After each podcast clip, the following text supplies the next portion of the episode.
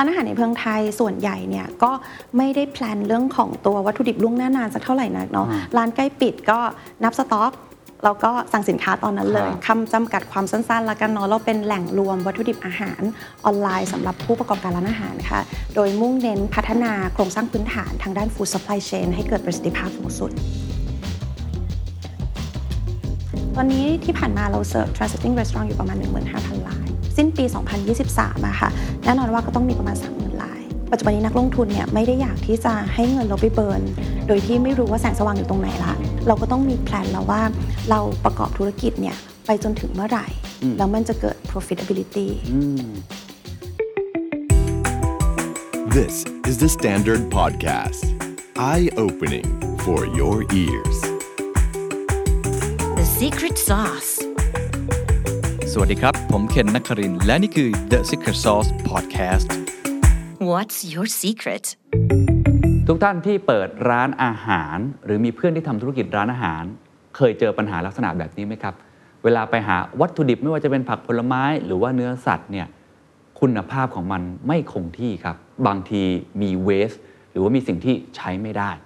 หรืออันที่สองครับเรื่องของโลจิสติก การขนส่งต่างๆ มาไม่ตรงเวลา หรือบางครั้งมีความยุ่งยาก หรืออันที่ 3 ครับ มีความยุ่งยากซับซ้อนในการสั่งวัตถุดิบเหล่านี้ต้องมานั่งเช็คเรื่องบัญชี บางครั้งก็มาเป็นบินเงินสด ไม่สามารถที่จะตรวจสอบความโปร่งใสอะไรแบบนี้ได้ ผมเชื่อว่านี่คือปัญหาหรือเพนพอยที่หลายคนเจอนะครับ ปัจจุบันนี้ธุรกิจร้านอาหารหรือภาคบริการของประเทศไทยเนี่ยถือได้ว่าใหญ่มากๆ แล้วก็ส่วนใหญ่เนี่ยเป็น SME ค่อนข้างมากนะครับ คำถามก็คือเราจะแก้ไขปัญหานี้ได้อย่างไร คนที่จะตอบคำถามนี้ครับ วันนี้เป็นสตาร์ทอัพครับ มูลค่า 1,500 ล้าน เพิ่ง raise fund series B รอบล่าสุดได้มา 800 ล้าน ชื่อว่า Freshgate ครับ บุคคลที่ผมจะพูดคุยนั้น ไม่ได้จบด้านเทคโนโลยีมาเลยนะครับ จบด้าน marketing มา แต่ว่าเห็นปัญหาตรงนี้แล้วรำคาญใจครับคัน อยากจะเข้ามาช่วยแก้ไขปัญหาตรงนี้ เพราะเธอรู้ว่า ถ้าแก้ไขปัญหาตรงนี้ได้ สามารถยกระดับอุตสาหกรรมตรงนี้ได้ สร้าง infrastructure ที่สำคัญของประเทศไทยได้ ผมพูดคุยกับคุณเบลครับพงษ์ลดา พะเนียงเวทย์ CEO แล้วก็เป็น Co-founder ของ Freshket อธิบายให้เข้าใจง่ายๆนะครับ Freshket ก็คือ Food Supply Chain Platform ครับที่เชื่อมระหว่างร้านอาหาร และกลางน้ำหรือต้นน้ำก็คือคนที่ผลิตเรื่องของผักผลไม้เนื้อสัตว์อะไรต่างๆ มา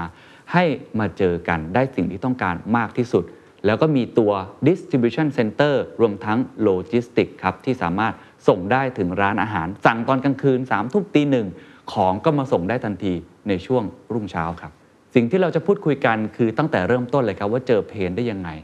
ความยากในการหา Product Market Fit ที่ตอบโจทย์ตลาดจริง ๆ การสร้าง Supply Chain Management Distribution Center หรือในมุมของการสร้างโลจิสติก ทั้งหมดนี้เป็นความยากหมดเลยนะครับ เพราะต้องใช้เรื่องของเทคโนโลยี การพูดคุย ไม่ว่าจะพูดคุยกับร้านอาหาร เพื่อหา demand ที่ชัดเจน หรือว่าพูดคุยกับซัพพลายเออร์ที่เป็นกลางน้ำหรือแม้กระทั่งต้นน้ำที่เป็นเกษตรกรเองก็ตามที เป็นเรื่องที่ต้องใช้เวลาในการพัฒนา และต้องใช้ความอดทนอย่างยิ่งนะครับ แต่วันนี้เธอทำได้อยู่ในช่วงที่กำลัง growth stage แล้วครับกำลังจะเติบโต บทเรียนที่เราจะได้จากเธอในวันนี้ นอกจากจะเป็นเรื่องที่ผมพูดไปแล้ว คือการ raise fund และการทำ start up ในยุคปัจจุบัน น่าจะเป็นคำแนะนำที่ดี และตอนนี้ถือได้ว่า Freshgate เป็นหนึ่งใน start up ของไทยที่น่าจับตาที่สุดเลยครับ ลองไปฟังนะครับวันนี้ขอบคุณคุณเบลนะครับ ให้เกียรติกับรายการมาก ๆ เลย จริง ๆ ผมได้ยินชื่อ Freshgate มาสักพักหนึ่งแล้ว แล้วก็เห็นว่า raise fund ได้เงินไปก้อนใหญ่เหมือนกัน เป็น start up ที่น่าจับตามากเลย ก็เลยก่อนอื่นอยากให้แนะนำสักเล็กน้อยว่า Freshgate ทำอะไร ตอนนี้ได้ข่าวว่ามูลค่านี่ก็สูงพอสมควรนะฮะ ค่ะเฟชเชก็เปิดมาประมาณ 5 ปีแล้วค่ะ แล้วก็เอ่อคำจำกัดความสั้นๆแล้วกันเนาะเราเป็นแหล่งรวมวัตถุดิบอาหารออนไลน์สำหรับผู้ประกอบการร้านอาหารนะคะโดยมุ่งเน้นพัฒนาโครงสร้างพื้นฐานทางด้าน food supply chain ให้เกิดประสิทธิภาพสูงสุด ครับ ล่าสุดก็ raise fund ในซีรีส์ B ค่ะได้มา 45 ล้านเหรียญเลยเนาะ เอ่อตอนนั้นเป็นเอ่อเชิงมูลมูลค่ามากกว่าค่ะ ครับ แต่ตอนนั้นเราระดมเงินทุนอยู่ที่ประมาณ 800 ล้านบาท โอ้นี่ฮะก็ถือว่ากำลังขยายกำลังสเกลขึ้นมาเลยนะครับ ค่ะ ทีนี้ต้องย้อนกลับไป 5 ปีที่แล้วว่าเห็นปัญหาอะไรสตาร์ทอัพเนี่ยส่วนใหญ่มันจะมองที่ pain point ก่อนนะครับ ตอนนั้นทำอะไรอยู่ แล้วทำไมมีแรงบันดาลใจที่จะมาทำสตาร์ทอัพอันนี้ครับค่ะ ด้วยพื้นฐานเบลก็จบจากธรรมศาสตร์ จบ marketing ไม่ได้เกี่ยวข้องอะไรกับ supply chain หรือว่า tech อะไรสักเท่าไหร่นะคะ แต่ว่าก็มีโอกาสหลังจากเรียนจบเนี่ยก็ทำเกี่ยวกับพวก marketing ในระดับหนึ่ง แล้วก็อยากเปิดธุรกิจของตัวเองก็เลยไปหุ้นกับเพื่อนทำเราเรียกว่าโรงคัดตัดแต่งผัก ที่ตลาดค้าส่งสินค้าเกษตรที่หนึ่งอะไรเงี้ยค่ะแล้วก็พอไปทำเราก็เริ่มต้นจากศูนย์เหมือนกันก็เป็น SME นะคะแล้วก็ได้เห็นปัญหาในตัวของ food supply chain ในเมืองไทย ซึ่ง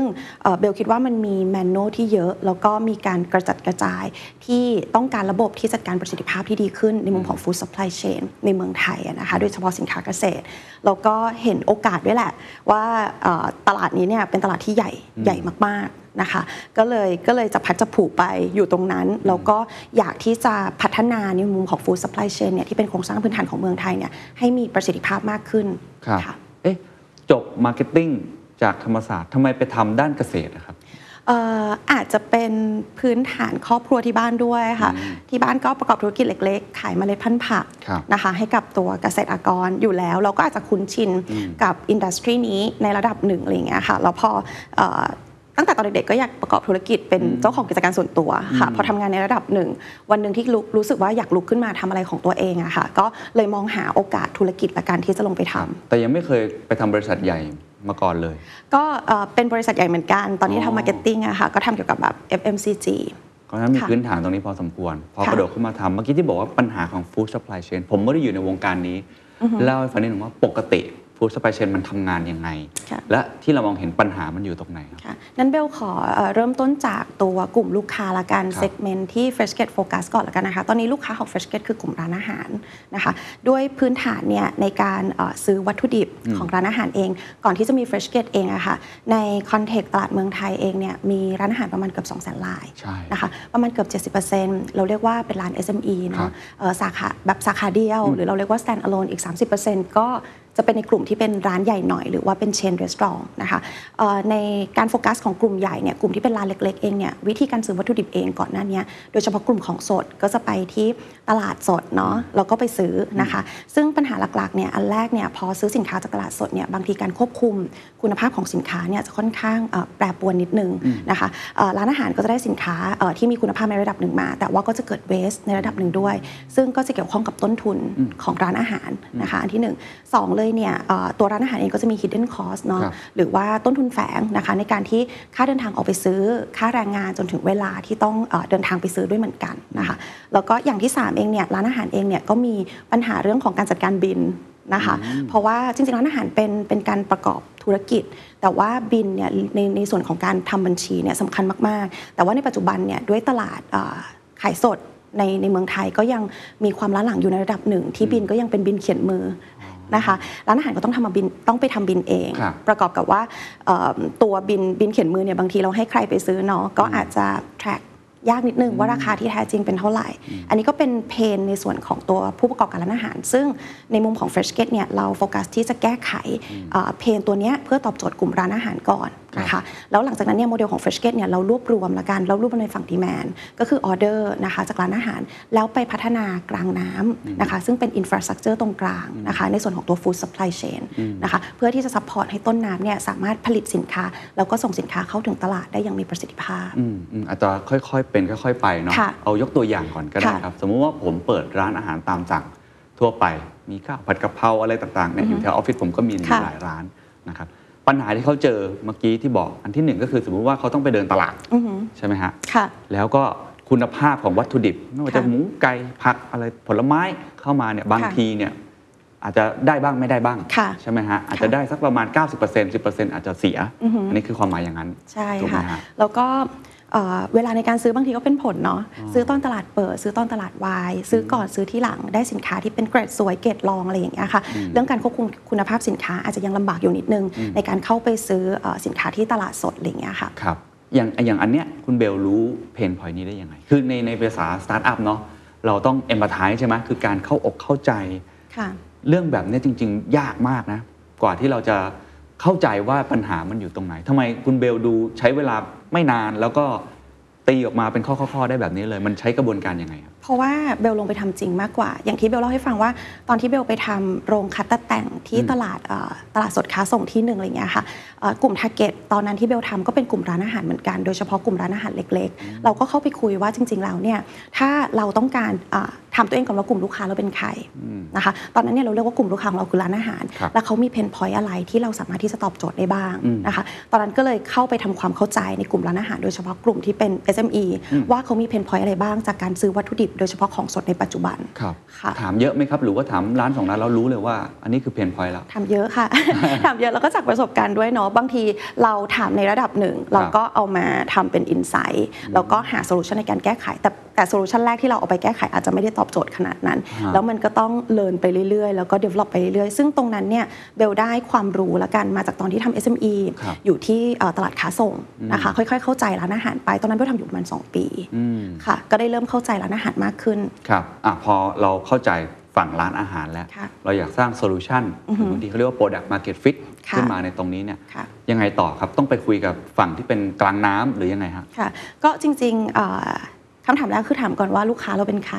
แล้วเราตอบโจทย์ pain point เขาได้ยังไงบ้าง ในความเป็น Marketplace มันมี 2 ฝั่งครับนะคะมีทั้งฝั่ง Demand แล้วก็ฝั่ง Supply นะคะสุดท้ายเราต้องเลือกเหมือนกัน ว่าเราจะโฟกัสกลุ่มไหนก่อนนะคะด้วยโมเดลของ Fresh Gate เนี่ยเป็นการรวบรวม Demand นะคะเพื่อที่จะซื้อ Supply เป็นเบลกับผู้ผลิต อะดังนั้นเบลก็เลยโฟกัสตัวกลุ่ม Demand ก่อนครับแล้วก็ work on จากตรงนั้นเข้ามานะคะว่าพอเราจะตอบโจทย์ pain point ของร้านอาหารเนี่ยเอ่อแล้ว solution ของเราคืออะไรอืม นะคะ แล้วสิ่งที่มันต้องมีในมุมของตัวกลางน้ำและต้นน้ำเนี่ยมันคืออะไรบ้างครับนะคะ ซึ่งถ้ามองจากเพนพอยต์ของร้านอาหารที่มีเนี่ยจริงๆ ร้านอาหารเนี่ยต้องการสินค้าเข้าถึงสินค้าที่มีคุณภาพ ในราคาที่เป็นธรรม หรือราคาที่ affordable นะคะแล้วก็เรื่องของการจัดการ process ในร้านอาหารที่ทำให้เขาทำงานง่ายนะคะร้านอาหารควรจะเอาเวลาไปพัฒนาเรื่องของการต่อยอดธุรกิจนะคะในส่วนของตัว food supply เองเนี่ยน่าจะมีคนเข้ามาช่วยจัดการนะคะทั้งในเรื่องของการจัดการเรื่องของบินที่เหมาะสมนะคะหรือว่าเรื่องของ service quality เช่นเอ่อการส่งสินค้าที่ครบ หรือว่าการส่งที่ตรงเวลา เพราะฉะนั้นเนี่ยพอเราได้ value มาว่า solution ของเราอะเราอยากตอบโจทย์อะไรให้กับร้านอาหารนะคะ มันก็จะไปพัฒนาเป็น solution ซึ่งการตอบโจทย์เนี่ยต้องพัฒนา solution โครงสร้างพื้นฐานที่กลางน้ำนะคะ เพราะว่าการที่จะได้สินค้าราคาดีแล้วก็มีคุณภาพเนี่ยจำเป็นที่ต้องมีกลางน้ำที่เป็น aggregator อืมนะคะในการรวบรวมสินค้านะคะจากเกษตรกรครับแล้วก็มา process กลางน้ำเพื่อส่งเข้าร้านอาหารตามที่ร้านอาหารต้องการครับนะคะ อย่างที่2เองเนี่ยในการส่งสินค้าที่ได้ครบถ้วนนะคะ เราเองก็ต้องพัฒนากลางน้ำเหมือนกันนะคะ เพื่อที่จะให้ระบบเนี่ยมันสามารถที่จะ aggregate สินค้าจากหลายแหล่งนะคะ เพื่อตอบโจทย์ลูกค้าหรือกลุ่มกลุ่มของร้านอาหารได้ รวมไปถึงการตอบโจทย์เรื่องของการส่งสินค้าที่ตรงเวลานะคะ เราต้องพัฒนาระบบโลจิสติกขึ้นมาด้วยเพื่อที่จะตอบโจทย์นะคะ ตัวร้านอาหารเพื่อให้ได้รับสินค้าที่ตรงเวลาครับค่ะ ซึ่งตรงเนี้ยทั้งหมดอะเบลเรียกว่ากลางน้ำทั้งหมดเลยอืมนะคะเข้าใจครับที่ต้องพัฒนาฮะฟังดูเหมือนง่ายครับ แต่จริงๆแต่ละอย่างนี้ยากมากเนาะ ไอ้สองสามกระบวนการนี้อาจจะค่ะอยากให้เล่าให้ฟังหน่อยว่าอะอันแรกก่อนที่ต้องรวบรวมดีมานคือค่ะต้องให้ร้านอาหารกลับมาเป็นพวกเราก่อน เราถึงจะไปสั่งใช่ไหมฮะกับคนที่เป็นกลางน้ำได้ แล้วถึงใช่จะไปจัดการเรื่องกลางน้ำได้ใช่อยากให้เล่าทีละขั้นตอนนะครับเพราะฟังดูเนี่ยผมคิดว่าทุกคนพอเข้าใจปัญหา แล้วผมคิดว่าไม่ใช่คุณเบลคนแรกที่เห็นอือหือเห็น point ตรงนี้ค่ะแต่ว่าเขาอาจจะไม่สามารถที่จะพัฒนาต่อได้ครับค่ะ ก็เริ่มจากฝั่ง demand ก่อนแหละนะคะ ก็เราดูก่อนว่าต่อให้เราบอกว่าลูกค้าของเราอะเป็นกลุ่มร้านอาหารก็จริงเนี่ยแต่ในกลุ่มร้านอาหารเองเนี่ยมี sub-segment เยอะมาก พฤติกรรมของร้านอาหารใหญ่ พฤติกรรมของร้านอาหารเล็ก มีพฤติพฤติกรรมการซื้อสินค้าที่แตกต่างกันหมดเลยนะคะแต่เราดูกลุ่มใหญ่ของตลาดละกันเราบอกว่า 70%ของตลาดเป็นกลุ่มร้านอาหารเล็กนะคะเพราะฉะนั้นเราก็เข้าไปเข้าใจก่อนในกลุ่มนี้ว่าพฤติกรรมเป็นยังไง และเขามี pain point อะไร เขาต้องการ solution ที่ตอบโจทย์ value อะไรบ้างนะคะดังนั้นเองเนี่ยเราพอเราไปเข้าใจเนี่ยเราก็ extract ออกมาว่าสิ่งที่เขาต้องการอันที่หนึ่งคือ เรื่องของคุณภาพสินค้าในราคาที่ affordable สองคือความหลากหลายของสินค้า เพราะว่าปกติแล้วเนี่ยร้านอาหารเล็กๆ เจ้าของเนาะเป็นคนจัดการเองนะคะเพราะฉะนั้นเขาต้องการความ convenience ในการที่ไปแหล่งเดียว ก็สามารถซื้อสินค้าเนี่ยได้อย่างครบถ้วนนะคะอีกอันหนึงที่เขาต้องการเนี่ยก็คือเรื่องของสินค้าครบเนาะเพราะปกติแล้วตอนเช้าเนี่ยมาถึงเปิดร้านปุ๊บเนี่ยเขาก็อยากทำอาหารละโดยเฉพาะของสดนะคะสินค้าที่ครบเป็นสิ่งสำคัญนะคะเพื่อทำให้เขาสามารถที่จะ operate business ในวันนั้นได้ แล้วสุดท้ายเลยเนี่ยก็คือเรื่องของการส่งสินค้าที่ตรงเวลา อันเนี้ยสำคัญกับสินค้าที่เป็นของสดเพราะ ว่าสินค้าที่เป็นของสดเก็บไม่ได้เนาะนะคะเพราะฉะนั้นเนี่ยเขาก็ไม่ได้อยากสต็อก ดังนั้นเขาก็จะสั่งทุกวันนะคะแล้วก็มาส่งตอนเช้า แล้วก็พร้อมที่จะเปิดกิจการได้ พอเราเห็นแบบนี้แล้วเนี่ยเราก็เลยดีไซน์ solution ครับนะคะตัวอย่างเช่นเนี่ยปัจจุบันเนี้ยร้านอาหารเนี่ยสั่งสินค้ากับ Freshket เนี่ยสามารถสั่งได้ 365 วันเราไม่มีวันหยุดเลย สั่งได้ 24 ชั่วโมง 7 วัน สั่งเมื่อไหร่ก็ได้ แต่ว่าทางระบบเองเนี่ยเราจะ cut off order เนี่ยสองรอบก็คือรอบ3ทุ่ม นะคะร้านอาหารเนี่ยพอเรา cut off order รอบสามทุ่มเนี่ย system ก็จะเอ่อ consolidate order ทั้งหมดเลยนะคะแล้วก็ส่งข้อมูลเนี่ยไปที่แต่ละโนดของครับ supply chain ตั้งแต่ต้นน้ำเลยนะคะว่าวันเนี้ยเขาต้องส่งสินค้าเท่าไหร่ยังไงบ้าง ส่งไปที่ตัว processing center หรือว่าโรงคัดแต่งของ Fresh Get เอง ว่าวันเนี้ยต้องผลิตเป็น finish good ออกมาเท่าไหร่ครับส่งไปที่ distribution center นะคะที่เป็นจะเป็นจะเป็นตัว sorting แล้วก็เป็นตัวจัดชุด นะคะสำหรับออเดอร์ของแต่ละร้าน แล้วก็ส่งไปที่ระบบโลจิสติกของ Fresh Get ด้วยเหมือนกันนะคะเพื่อที่จะเตรียมรถนะคะทั้งตัว middle mile แล้วก็ last mile เพื่อที่จะส่งตรงเข้า hub แล้วก็ส่งสินค้าหรือออเดอร์นั้นเนี่ยเข้าถึงร้านอาหารได้อย่างตรงเวลา ซึ่งตรงเนี้ยเป็นระบบที่เราดีไซน์ออกมาเนี่ยเพื่อเพื่อ process ของ Freshket โดยเฉพาะครับเพราะว่าสินค้าหลักที่ Freshket ขายปัจจุบันเป็นของสด แล้วของสดเนี่ยสต็อกไม่ได้ ดังนั้นเนี่ยเราต้องดีไซน์ process ที่มันเป็น just in time ทั้งหมดค่ะตั้งแต่ต้นน้ำจนถึงปลายน้ำ ไม่มีสต็อกเลยน้ำ ของสดเราไม่สต็อกเลยอืมค่ะครับอ่าเมื่อกี้ฟังแล้วอยากให้เล่าสเต็ป by สเต็ปได้ไหมครับค่ะพอทราบความต้องการไอ้สี่อันเมื่อกี้แล้วค่ะแต่จะเริ่มสร้าง solution เนี่ยอืมไม่ง่ายแน่นอนฮะค่ะเราเรากระบวนการหลังจากนั้นยังไงต่อฮะเล่าให้คุณเคนฟังว่าตอนแรกเบลเอ่อ launch Freshket เนี่ยออกมาเป็นแบบ light asset มาก ไม่ได้มี operation เลยเบล launch ออกมาเป็น marketplace 5 ปีที่แล้วตอนนั้น startup boom เนาะแล้วทุกคนก็บอกว่าต้อง light asset เนาะ develop แค่ system อ่านนะคะ ซึ่งตอนนั้นพอพอ launch ออกมาเนี่ยเอ่อ transaction เรา connect ตัวกลุ่ม supplier กับ restaurant เราให้ทาง supplier เนี่ยเขา transact หรือว่าส่งสินค้าจัดชุดอะไรอย่างเงี้ยไปหา ร้านอาหารเองเลย แต่เบลก็ค้นพบว่าเอ๊ะทำไม retention rate ตอนนั้นเนี่ยที่เป็น key metric เนี่ยร้านอาหารเข้ามาใช้แพลตฟอร์ม สักพักหนึ่งก็เริ่มหายเริ่มหายเนาะนะคะเพราะว่าจริง ๆ แล้วตอนนั้นเนี่ย landscape ของตัว supplier เองอะค่ะเขาอาจจะยังไม่สามารถที่จะ control เรื่องของ service quality นะคะเรื่องของคุณภาพสินค้าจนถึงขั้นเรื่องของแบบส่งของครบ หรือว่าส่งของตรงเวลาได้ เราก็เลยบอกว่าแต่สิ่งเนี้ยมันเป็นสิ่งที่ร้านอาหารเล็กๆอะเขาต้องการ ถ้าเราตอบโจทย์ core value เขาไม่ได้เนี่ยเราก็ไม่สามารถที่จะเกิด transaction หรือ scale business ได้ ดังนั้นพอเรารู้แล้วว่าพอเขาต้องการสองสิ่งเนี้ยเราก็มาดีไซน์ว่าเฮ้ยถ้าสมมติว่าเราจะ deliver ตัว product คุณคุณภาพของสินค้า จนไปถึงการส่งของครบหรือตรงเวลามันต้องมีอะไรบ้าง เบลก็ฟริกเอาว่าเออมันต้องมีหนึ่งเลยเนี่ยก็คือตัว DC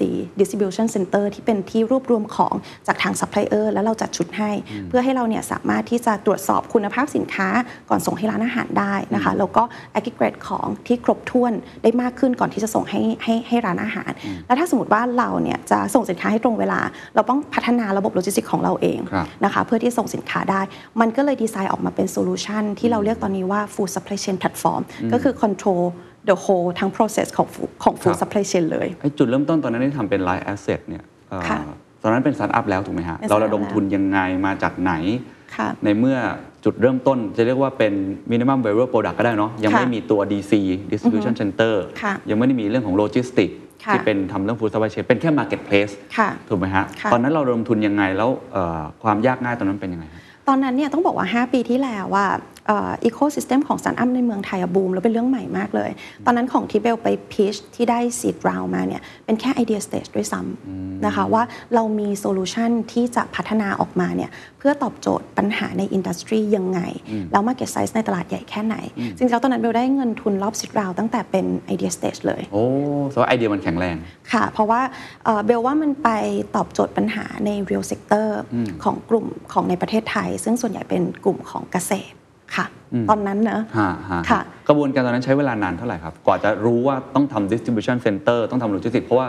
งานช้างนะฮะค่ะใช่ตอนแรก marketplace เนี่ยไม่มีอะไรเป็นแพลตฟอร์มธรรมดา ใช่ไหมฮะ เราก็คิดว่าก็เห็นใครๆเขาก็ทำกันเหมือนกันค่ะในอุตสาหกรรมอื่นๆค่ะอ่า ตอนนั้นใช้เวลา 9 เดือนโอ้เบลจำได้เลยก็เอ่อพอเรา launch ออกไปแล้วเนี่ยมันก็ต้องมีเหมือนกับ key metric ที่ชี้วัดนะคะสุขภาพของตัวสตาร์ทอัพด้วยเหมือนกัน ตอนนั้นของเราเราเราเป็น B2B แพลตฟอร์มเพราะฉะนั้นเอ่อตัวชี้วัดของเราเป็น retention rate นะคะแล้วก็พอพอมัน retention rate เริ่มเริ่มลดลง เราก็ต้องมาดูว่าปัญหามันคืออะไร ซึ่งตอนนั้นเราไปค้นพบว่าเราต้อง pivot ตัวโมเดลของ business เนี่ยเพราะว่าตัว value ที่เราให้กับร้านอาหารเนี่ยมันยังไม่ได้ตอบโจทย์ นะคะด้วยเอ่อเสน่ห์ของ marketplace มันเป็นเรื่องของ variety ตอนนั้นเนี่ยถามว่าร้านอาหารต้องการ variety ไหมต้องการ แต่ไม่ใช่ top 3 value ที่เขาต้องการค่ะเราก็เลยเอ่อต้อง pivot ที่ตัว core value ตอนเปลี่ยนยากไหมครับ ตอน pivot เนี่ย คุยกันในทีมยังไงตอนนั้นมีกี่คนแล้วอะไรแบบไหนครับอุ้ยตอนนั้นตอนนั้นตอนนั้นมีมีไม่ถึง 10 คนอ๋อค่ะมีประมาณ 8 คนอะเพราะฉะนั้นด้วยความเป็นสตาร์ทอัพก็ learn learn แล้วก็ pivot เลย แต่ว่าก็ต้องบอกว่าบวกความไม่รู้ด้วยส่วนหนึ่ง ด้วย background เบลเบลจบ marketing เบลไม่ได้เกี่ยวข้องกับ supply chain หรือ tech มากสักเท่าไหร่ เรา pivot ด้วยความไม่รู้ เรารู้แค่ว่าถ้าเราจะตอบโจทย์ value เนี้ย ตัว distribution center หรือ logistics system มันต้องมีอะแต่ถ้ารู้อาจจะไม่ทำแต่ว่าไม่รู้นั่นเองก็ก็เลยอะพัฒนา solution ตามโจทย์ครับมากกว่าโอเคโดยเพราะที่เราเห็น pain จากใช่กลุ่มที่เป็นเป็นร้านอาหารนั่นแหละ เราก็ใช่เปลี่ยนตามเขาใช่ค่ะโดยที่อาจจะยังไม่รู้เลยว่างานช้างนะ ใช่ งานช้างมากเพราะว่าตอนหลังพอแบบเอ่อได้คุยกับแบบ team member คนอื่นที่เข้ามาอยู่ในส่วนของ Operation เขาก็บอกว่าเออทำมาได้ยังไงเนาะหมายถึงว่าถ้าเป็นเขาอยู่ในอินดัสทรีเขาคงไม่ทำตัว supply chain ของของสดอะไรเงี้ยแบบว่า แต่ก็ทำมาแล้วคือนะะความไม่รู้ก็เป็นข้อดี ความไม่รู้เป็นข้อดีอะแล้วค่ะพอเห็นละเปลี่ยนปุ๊บพอมาทำอันนี้เนี่ยมันยากแค่ไหนครับเพราะว่านี่คือสร้างอีโค y ิสเต็มขึ้นมาใหม่เลยนะค่ะยากมากค่ะคุณเคนยากมากเลยเพราะว่ามันเป็น another business อะใช่ มันมันไม่ใช่ marketplace มันไม่มันไม่ใช่เทคเทคโนเทคโนโลยีแบบ marketplace ที่เป็น light asset แบบนั้น มันมีทั้ง operation ที่ต้องเป็น real operation แล้วก็ต้อง design system เข้าไป enable เพื่อทำให้ operation นั้นเนี่ยมันสามารถทำงานด้วยตัวมันเองได้ในแต่ละโหนด รวมถึง link process ของแต่ละโหนดใน supply chain เข้าด้วยกันนะคะ ซึ่งความยากของมันคือว่าแต่ละส่วนใน supply chain น่ะ ฟู้ดในเมืองไทยมันไม่ได้มีความพร้อมแบบพร้อม ๆ กันอืมบางอันที่ไม่พร้อมเนี่ยเราก็ต้องเลือกแล้วว่า 1. รอให้มันพร้อมหรือ 2ทำขึ้นมาเอง ซึ่งส่วนที่ Fresh Get เลือกเนี่ยคือทำขึ้นมาเองครับค่ะอ่งั้น 2 หัวใจหลักๆ คือ distribution center ค่ะกับไอ้ตัวโลจิสติกทั้งหมดเนี่ยสร้างยังไงฮะค่อยๆทำยังไงค่ะเอ่อวันแรกที่รู้ว่าของมันต้องมีเริ่มจาก distribution center ก่อนเนี่ย ง่ายๆเลยอะเบลเอาพื้นที่ข้างบ้านนะคะสร้างกำแพงขึ้นมาเป็นสี่เหลี่ยม เล็กๆ เลย ก็โละส่วนคุณพ่อออกค่ะแล้วก็ test out ตัว process ก่อนครับว่าถ้าสมมติว่าเราจะรับสินค้าในเวลานี้ แล้วเราต้องทำแบบ just in time ตอนกลางคืน แล้วส่งตอนเช้าเนี่ย process มันควรเป็นยังไงอืมเริ่มจาก design process ก่อน แล้ว process พอมันนิ่งระดับหนึ่งเนี่ยก็ใช้เทคโนโลยี ในการเข้ามา enable process design ตามหลังเข้ามาค่ะก็ก็เริ่มจากแบบนั้นก่อน แล้วตัว logistic เองเนี่ยก็พัฒนาแบบง่าย ๆ เลยใช้เป็น MVP ขึ้นมาว่า ก็คือตอบโจทย์อะค่ะว่าแล้วถ้าฉันต้องส่งของให้กับร้านอาหารเนี่ยความยากคือว่าร้านอาหารในเมืองไทยเปิดเวลาพร้อมกัน ถ้าไม่เปิดเช้าก็เปิดเย็น ดังนั้นเนี่ยการส่งสินค้าเนี่ยส่งออเดอร์พร้อมกันในเวลาเดียวกัน จะต้องทำยังไงคะก็เริ่มดีไซน์เป็นโลจิสติก process ค่ะแล้วก็ใช้เทคโนโลยีเข้าไป enable ตามหลังค่ะครับอย่างอย่างที่คุยกันก่อนหน้านี้ว่าไม่ได้มีพื้นฐาน ที่เชี่ยวชาญด้านเทคโนโลยีนะจบ marketing แล้วก็ที่บ้านอาจจะเห็นอยู่บ้างทำด้านการเกษตรค่ะไอ้ตรงนั้นข้อต่อทำยังไง เรามีพาร์ทเนอร์ที่เข้าใจด้านเทคโนโลยีถูกไหมฮะ เพราะว่าเอาจริงตอนนี้โลจิสติกก็ยังสู้กันโอ้โหสะบั้นหันแหลกนะครับค่ะแต่จู่ๆคุณเบลบอกว่าอะเราจะทำโลจิสติกขึ้นมาแม้ว่าจะเป็นระบบภายในก็ตามทีมันก็ไม่ง่าย หรือ distribution center เนี่ยจริง ๆ ข้างในเนี่ย supply chain management เนี่ยโหดมากนะฮะค่ะอันนี้มันต้องมีคนที่เชี่ยวชาญมาช่วยถูกไหมครับ หรือเราพัฒนาขึ้นมายังไงอะ เรื่องของเทคโนโลยีเนี่ยต้องมีทีม ต้องมีโคฟ o u เดอร์ที่เก่งเรื่องของการพัฒนาเทคโนโลยี แต่ว่าด้วยตัว process อะค่ะเบลตั้งโจทย์จากลูกค้าเป็นหลักละกันอ๋อว่าเราต้องการ deliver value อะไร แล้วเบล work back กลับมาว่า solution มันต้องเป็นยังไงแล้วด้วยความที่เราไม่รู้ว่าจริง ๆ มันก็อาจจะมี process ดั้งเดิมอยู่ใน industry อยู่แล้ว แต่ว่าเราก็ทำ process ที่มัน customize ครับเพื่อตอบโจทย์กับ ตัว flow หรือ process เพื่อตอบโจทย์ value สิ่งนั้น ซึ่งมันก็เลยกลายเป็นสิ่งใหม่ ขึ้นมาในการที่พัฒนาค่ะ โดยเฉพาะกลุ่มของสินค้าที่เป็นของสด และการทำ just in time ครับใน distribution center ยกตัวอย่างได้ไหมครับ ปกติ process เขาเป็นยังไง แล้วเราในฐานะที่อาจจะไม่ได้ทำในวงการนี้มายาวนานเนาะค่ะก็เอาใส่ความใหม่ค่ะกระโดดเข้ามาแล้วก็ค่ะเอาตัวลูกค้าเป็นหลักค่ะแล้วค่อย work back กลับมา อะไรที่เราทำแล้วมันไม่เหมือนเดิมอะ โดยโดยปกติเบลว่าถ้าดู process ของเอ่อ distribution center เองเนี่ยส่วนใหญ่เขาก็จะไม่ทำของสดอ๋อออะก็จะต้องมี process ของการสต็อก การ pick up ของออกจากสต็อก แล้วก็มาเอ่อ sorting หรือการจัดชุดครับอะไรอย่างเงี้ย pick by piece pick by carton อะไรก็แล้วแต่นั้นคือเอ่อ current process และการที่มันเป็นอยู่ในตลาดนะคะ แต่ว่าของของเราเนี่ยเราบอกว่าเราต้องทำงานแข่งกับเวลา เพราะว่าโจทย์คือ เราเราคิดมาตลอดว่าของสดมันสต็อกไม่ได้อืมแล้วเราจะดีไซน์ process ยังไงที่ทำให้สามารถที่จะรับสินค้าเข้าเนี่ยจากเกษตรกร หรือว่าผู้ผลิตเนี่ยได้ตอนกลางคืน Fresh Gate รับสินค้าเข้าหลังจากตัดออเดอร์สามทุ่มอืมรับสินค้าจากเกษตรกรหรือผู้ผลิตเข้าเนี่ยที่ distribution center เนี่ยตั้งแต่ห้าทุ่มจนถึงตีสามครึ่งอืมแล้วในขณะเดียวกันเนี่ยก็ต้องเออ ทำการ sorting หรือว่าจัดชุดเนี่ยเป็น continuous flow ครับใน distribution center นะตอนกลางคืนเลยโอ้นะคะ ซึ่งมันก็ต้องดีไซน์ process ตรงนั้นเนี่ยให้ตอบโจทย์ รวมถึงว่าตอนเช้าตีห้าครึ่งเนี่ยโลจิสติกเนี่ยจะมารับสินค้าละ เพื่อไปกระจายที่หับ แล้วก็จากหับเนี่ยส่งตรงถึงลูกค้าเนี่ยแปดโมงเช้าถึง4ี่โมงเย็น ซึ่ง time slot ที่ Fresh Get ส่งเนี่ยก็คือแค่1ชั่วโมงลูกค้าร้านอาหารสามารถเลือกได้เลยว่าจะรับ 8 โมง 9 โมง 9 โมง 10 โมง ก็คือสามารถเลือกได้เลยค่ะ เพราะฉะนั้นตรงนี้เนี่ยก็ก็เป็นsolution ที่เราดีไซน์โดยก่อนหน้านี้เนี่ยก่อนที่จะมี Freshket เองเนี่ยเอ่ออย่างที่เราให้ฟังอะค่ะตัวร้านอาหารเองก็เอ่อมีทางเลือกในการไปซื้อที่ตลาดสดเนาะมันก็ยังไม่ได้มี system หรือ process ตรงเนี้ยเข้ามาช่วยอำนวยความสะดวกให้กับร้านอาหารสักเท่าไหร่ ที่จะตอบโจทย์ในการได้รับสินค้าตอนเช้าแล้วเราได้รับของที่สดใหม่ครับอย่างที่ร้านอาหารต้องการจริงๆฮะตรงนี้ใช้เวลาพัฒนานานไหมครับ ระบบตรงนี้ system ตรงนี้ตัดยอด3ามทุ่ม แปดเก้าโมงเจอกันเนี่ยมันไม่ง่ายเลยนะฮะค่ะการจะทำให้เกิดตรงนี้ ผมเข้าใจว่าไอ้เรื่องแบบเนี้ยการจัดการพวกเนี้เอเมซอนนี่พัฒนานานมากนะกว่าจะทำได้ขนาดเนี้ยทำไมเราถึงทำได้เร็วมาก ต้องบอกคุณเห็นว่าก็ยังพัฒนาอยู่ฮะเพราะว่าอะไร เพราะว่าความยากอีกจังหวะหนึ่งคือเรื่องของการสเกล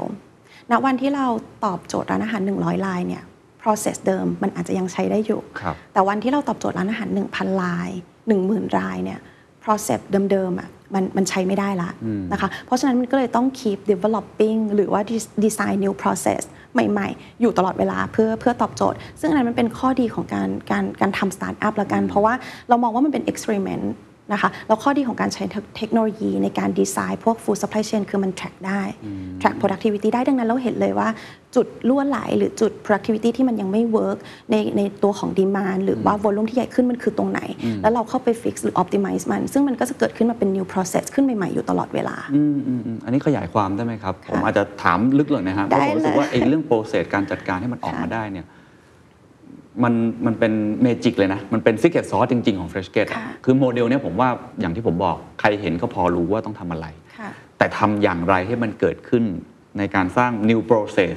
ที่ยังไม่เคยเกิดขึ้นเนี่ยเอออาจจะเล่าตัวอย่างบางอันได้ไหมครับว่า เอ้ย ปกติเนี่ยเราดีลกับร้านอ่าค้าที่มันเป็นฝั่งกลางน้ำยังไงเนาะเกค่ะษตรกรเลย หรือว่าเป็นคนที่รับซื้อมา เสร็จปุ๊บเนี่ยเราเอามาเข้าคลังสินค้าเรายังไง แล้วโปรเซสมันพัฒนาต่อไปยังไงอะไรอย่างเงี้ยครับค่ะเราเราให้คุณเคนฟังจากเมื่อกี้แล้วกันครัเนาะบพอเรา cut off order กัน3ามทุ่มรอบแรก มี cut off order รอบ 2 ด้วยนะคะ ตอนตีหนึ่งโอ้โหสำหรับตอบโจทย์ร้านอาหารที่เอ่อปิดดึกโอ้นะคะเพราะว่าร้านอาหารในเมืองไทยส่วนใหญ่เนี่ยก็ไม่ได้ plan เรื่องของตัววัตถุดิบล่วงหน้านานสักเท่าไหร่นักเนาะอ่าร้านใกล้ปิดก็นับสต็อก แล้วก็สั่งสินค้าตอนนั้นเลยครับนะคะ เราก็เลยอ่าปิดรับออเดอร์สองรอบเพื่อตอบโจทย์ก็คือสามทุ่มกับตีหนึ่งอะสมมติว่าปิดรับออเดอร์ cut ออเดอร์สามทุ่มเสร็จปุ๊บเนี่ยเอ่อร้านอาหารของ Freshket ปัจจุบันสั่งผ่าน mobile application เอ่อเว็บไซต์ หรือว่าอีเมลด้วยระบบ ERP 100%นะคะอันนี้เพื่อการสเกลเราไม่ได้รับรับออเดอร์ manual เลยนะคะพอมันเข้า system ทั้งหมดเนี่ย Data จากการที่ออเดอร์มันถูกรวบรวมมาเนี่ยมันจะแยกชิ้นส่วนละ นะคะไปในส่วนต่างๆ เช่น Data จะวิ่งไปที่ต้นทาง หรือว่าตัวซัพพลายเออร์หรือ Food Producer เนี่ยว่ากะหล่ำปีวันเนี้ยต้องส่งเข้า distribution center เท่าไหร่ เมื่อเขือเทศวันเนี้ยต้องส่งเข้า distribution center เท่าไหร่ ต้องเข้า distribution center ไหนนะคะตัวเนี้ย system เป็นคนบอกตัวเนี้ยหมดเลย แล้วก็ system เองเนี่ยก็จะ config ข้อมูลไปที่ distribution center ด้วยเหมือนกัน ว่าวันเนี้ยจะมีกี่ order อะแล้ววันเนี้ยสินค้าที่จะรับเข้ามีอะไรบ้าง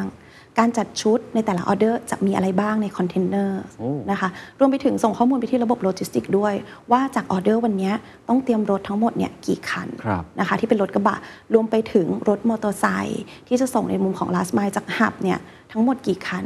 แล้วก็ทำเราเอ่อ optimization โดยเราใช้เอิ่ม AI ในการทำ automate เรา optimization ฮะณตอนนั้นเลยแบบ just in time โอ้โหนะคะมันก็เลยทำให้สินค้าเนี่ยจากมือผู้ผลิตหรือเกษตรกรเนี่ยเข้าตอนกลางคืนเนี่ยสามารถส่งไปถึงร้านอาหารเนี่ยได้ในตอนเช้า 8 โมงเช้า ซึ่งข้อดีของมันก็คือตอบโจทย์ลูกค้าเนี่ยค่ะเรื่องของความสดใหม่ครับคุณภาพสินค้าที่ที่ใหม่แล้วก็ดีถึงครับมือร้านอาหารครับอย่างกลไกตอนแรกที่อะผมกดปุ๊บ มุดอะตีหนึ่งเลยท้าทายหน่อยผมกดเลยสั่งกระหล่ำปี สั่งคะน้าค่ะสั่งอะไรเข้าไปค่ะปุ๊บระบบข้างในก็จะจัดทราฟฟิกของมัน ซึ่งค่ะซึ่งตรงนี้ก็คือโอ้โหต้องใช้เทคโนโลยีที่ค่อนข้างที่จะทันสมัยมาก ๆ ต้องพัฒนาขึ้นมาใช้เวลาพัฒนาตรงนี้นานไหมครับ หรือค่อย ๆ พัฒนาไปทำไมเราถึงทำแบบนี้ขึ้นมาได้ครับ เอ่อเราอยากทำเพราะเราอยากตอบโจทย์ ตอบโจทย์ปัญหาของลูกค้าค่ะ แล้วก็ถามว่าพัฒนานานไหม MVP ตัวแรกพัฒนาไม่ได้นาน เพราะว่า MVP ตัวแรกเนี่ยทำ process ขึ้นมาเพื่อเอ่อตอบโจทย์ distribution center ข้างในก่อนว่าทำยังไงถึงจะรับออเดอร์นะคะแล้วก็จัดชุดเนี่ยได้แบบ just in time อันที่ 2 ก็คือพัฒนาระบบโลจิสติกขึ้นมาแบบง่าย ๆ เลย เพื่อที่ทำยังไงเนี่ยถึงจะจัดการออเดอร์ แล้วส่งตรงเข้าร้านอาหารได้อย่างตรงเวลา แต่ว่าพอออเดอร์มันเยอะมากขึ้น หรือว่าการ แผ่ขยายตัว product category ที่มากขึ้น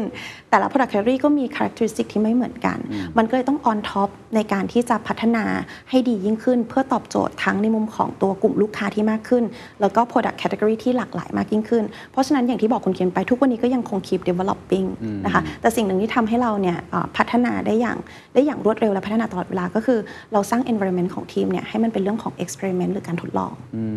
ค่ะครับตอนนี้ distribution center มีกี่ที่หับหรือว่าตัวโลจิสติก มอเตอร์ไซค์หรือกระบะเป็นของเราเองหมดเลยใช่ไหมฮะเราไม่ได้เอาซอสเลย ค่ะ ตัว distribution center ตอนนี้มี 2 ที่ครับ นะคะ แล้วก็เพื่อ cover ออเดอร์ของร้านอาหารในกรุงเทพแล้วก็ปริมณฑลนะคะตัว hub มีทั้งหมด 11 ที่ในกรุงเทพนะคะแล้วก็เราเพิ่งไปเปิดเอ่อที่หัวหินเมื่อปลายปีที่แล้วอ๋อขยายแล้วเนาะค่ะแล้วก็พัทยาเมื่อเดือนนี้เอง ก็มี hub เพิ่มอีก 3 ที่ครับนะคะก็เอ่อปัจจุบันก็จะเป็นประมาณนี้สำหรับตัว Ecosystem ส่วนเรื่องของตัวรถเองเนี่ยเราใช้พาร์ทเนอร์อ๋อทั้งหมดเลยโลจิสติกนะคะแต่ว่าเรา develop ตัว System ก็คือ Logistic Management System เนี่ยของเราเอง เพื่อควบคุมคุณภาพการขนส่ง และการขนส่งที่ตรงเวลา แต่เรื่องของฟรีดไม่ว่าจะเป็นรถกระบะหรือว่ารถมอเตอร์ไซค์เนี่ยก็ก็จะใช้ outsource อืมอืมโอเคครับค่ะอะ ทีนี้คุยต่อในแง่ของ milestone แล้วกัน เราเห็นภาพ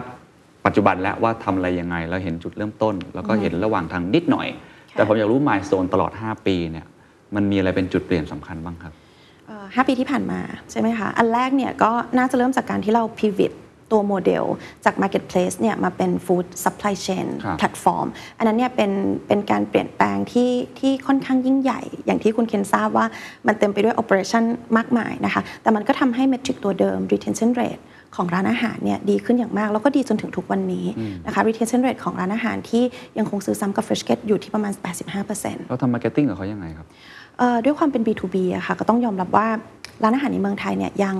ยังต้องการ High Touch อ๋อออยู่ในระดับหนึ่งนะคะการการเข้าถึงร้านอาหารเนี่ยเรายังใช้ Salesforce นะคะอ๋อแต่ว่าเราก็ develop system เพื่อที่จะ control sales productivity นะคะแล้วก็ result จาก sales นะคะในการควบคุมตัวประสิทธิภาพและก็ประสิทธิผลของ sales ครับนะคะแล้วก็อีกอันหนึงก็คือใช้ digital marketing เนาะในการที่จะเข้าถึงกลุ่มร้านอาหาร ในกลุ่มของตัวพวก awareness ต่างๆ ให้เขารับรู้ว่ามี fresh get อยู่ แล้วก็ value ของ fresh get เนี่ยคืออะไรครับค่ะอ่าพอเสร็จปุ๊บยังไงต่อฮะเริ่มเปลี่ยน ตัวค่ะ business model แล้วค่ะหลังจากนั้นเนี่ยก็เป็นเฟสเรื่องของเออตัว scale พอเราเปลี่ยน business model มาเนี่ยตัว metric พอมันชี้วัดในตัวเลขที่สูงเนาะก็ดูว่ามันมันเข้าถึง product market fit หรือยัง พอเราได้ได้ product market fit แล้วเนี่ยเราก็พร้อมที่จะ scale นะคะ ทีนี้ในการ scale เองเนี่ยเราก็ scale ในกลุ่มของตัวร้านอาหารเป็นหลักก่อน นะคะก็คือรวบรวมร้านอาหารที่มากขึ้น โดยเราเราเข้าไปดูว่ากลุ่มร้านอาหารที่เราจะตอบโจทย์มากที่สุดอะคือกลุ่มไหนก็คือเราโฟกัสกลุ่มที่เป็น stand alone หรือกลุ่ม SME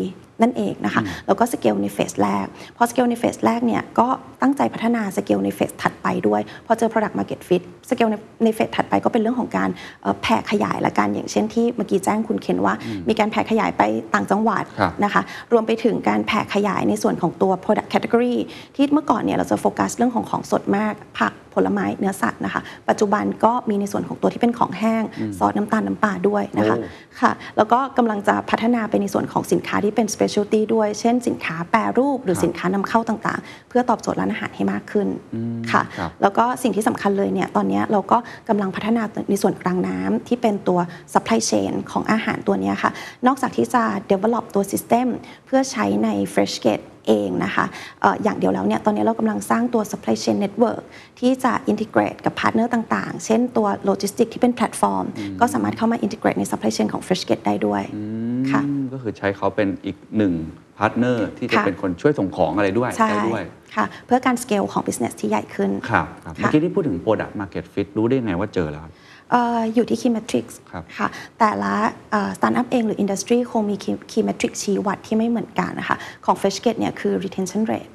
ณตอนนั้นก็คือถ้าสมมติว่าร้านอาหารยังคงสั่งซื้อซ้ำแล้วก็อยู่บนแพลตฟอร์มของเราอย่างต่อเนื่องเนี่ยณตอนนั้นเนี่ยเราคิดว่าเราเจอ product market fit แล้วอืมครับอะค่ะเมื่อกี้เราพูดถึงตัวร้านอาหารที่เราไปหาค่ะเนอะทำดิจิ t a ลมาร์เก็ตติ้งทำอะไร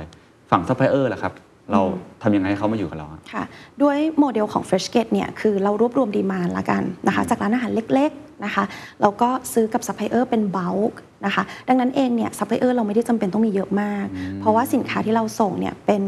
เรียกว่าเป็น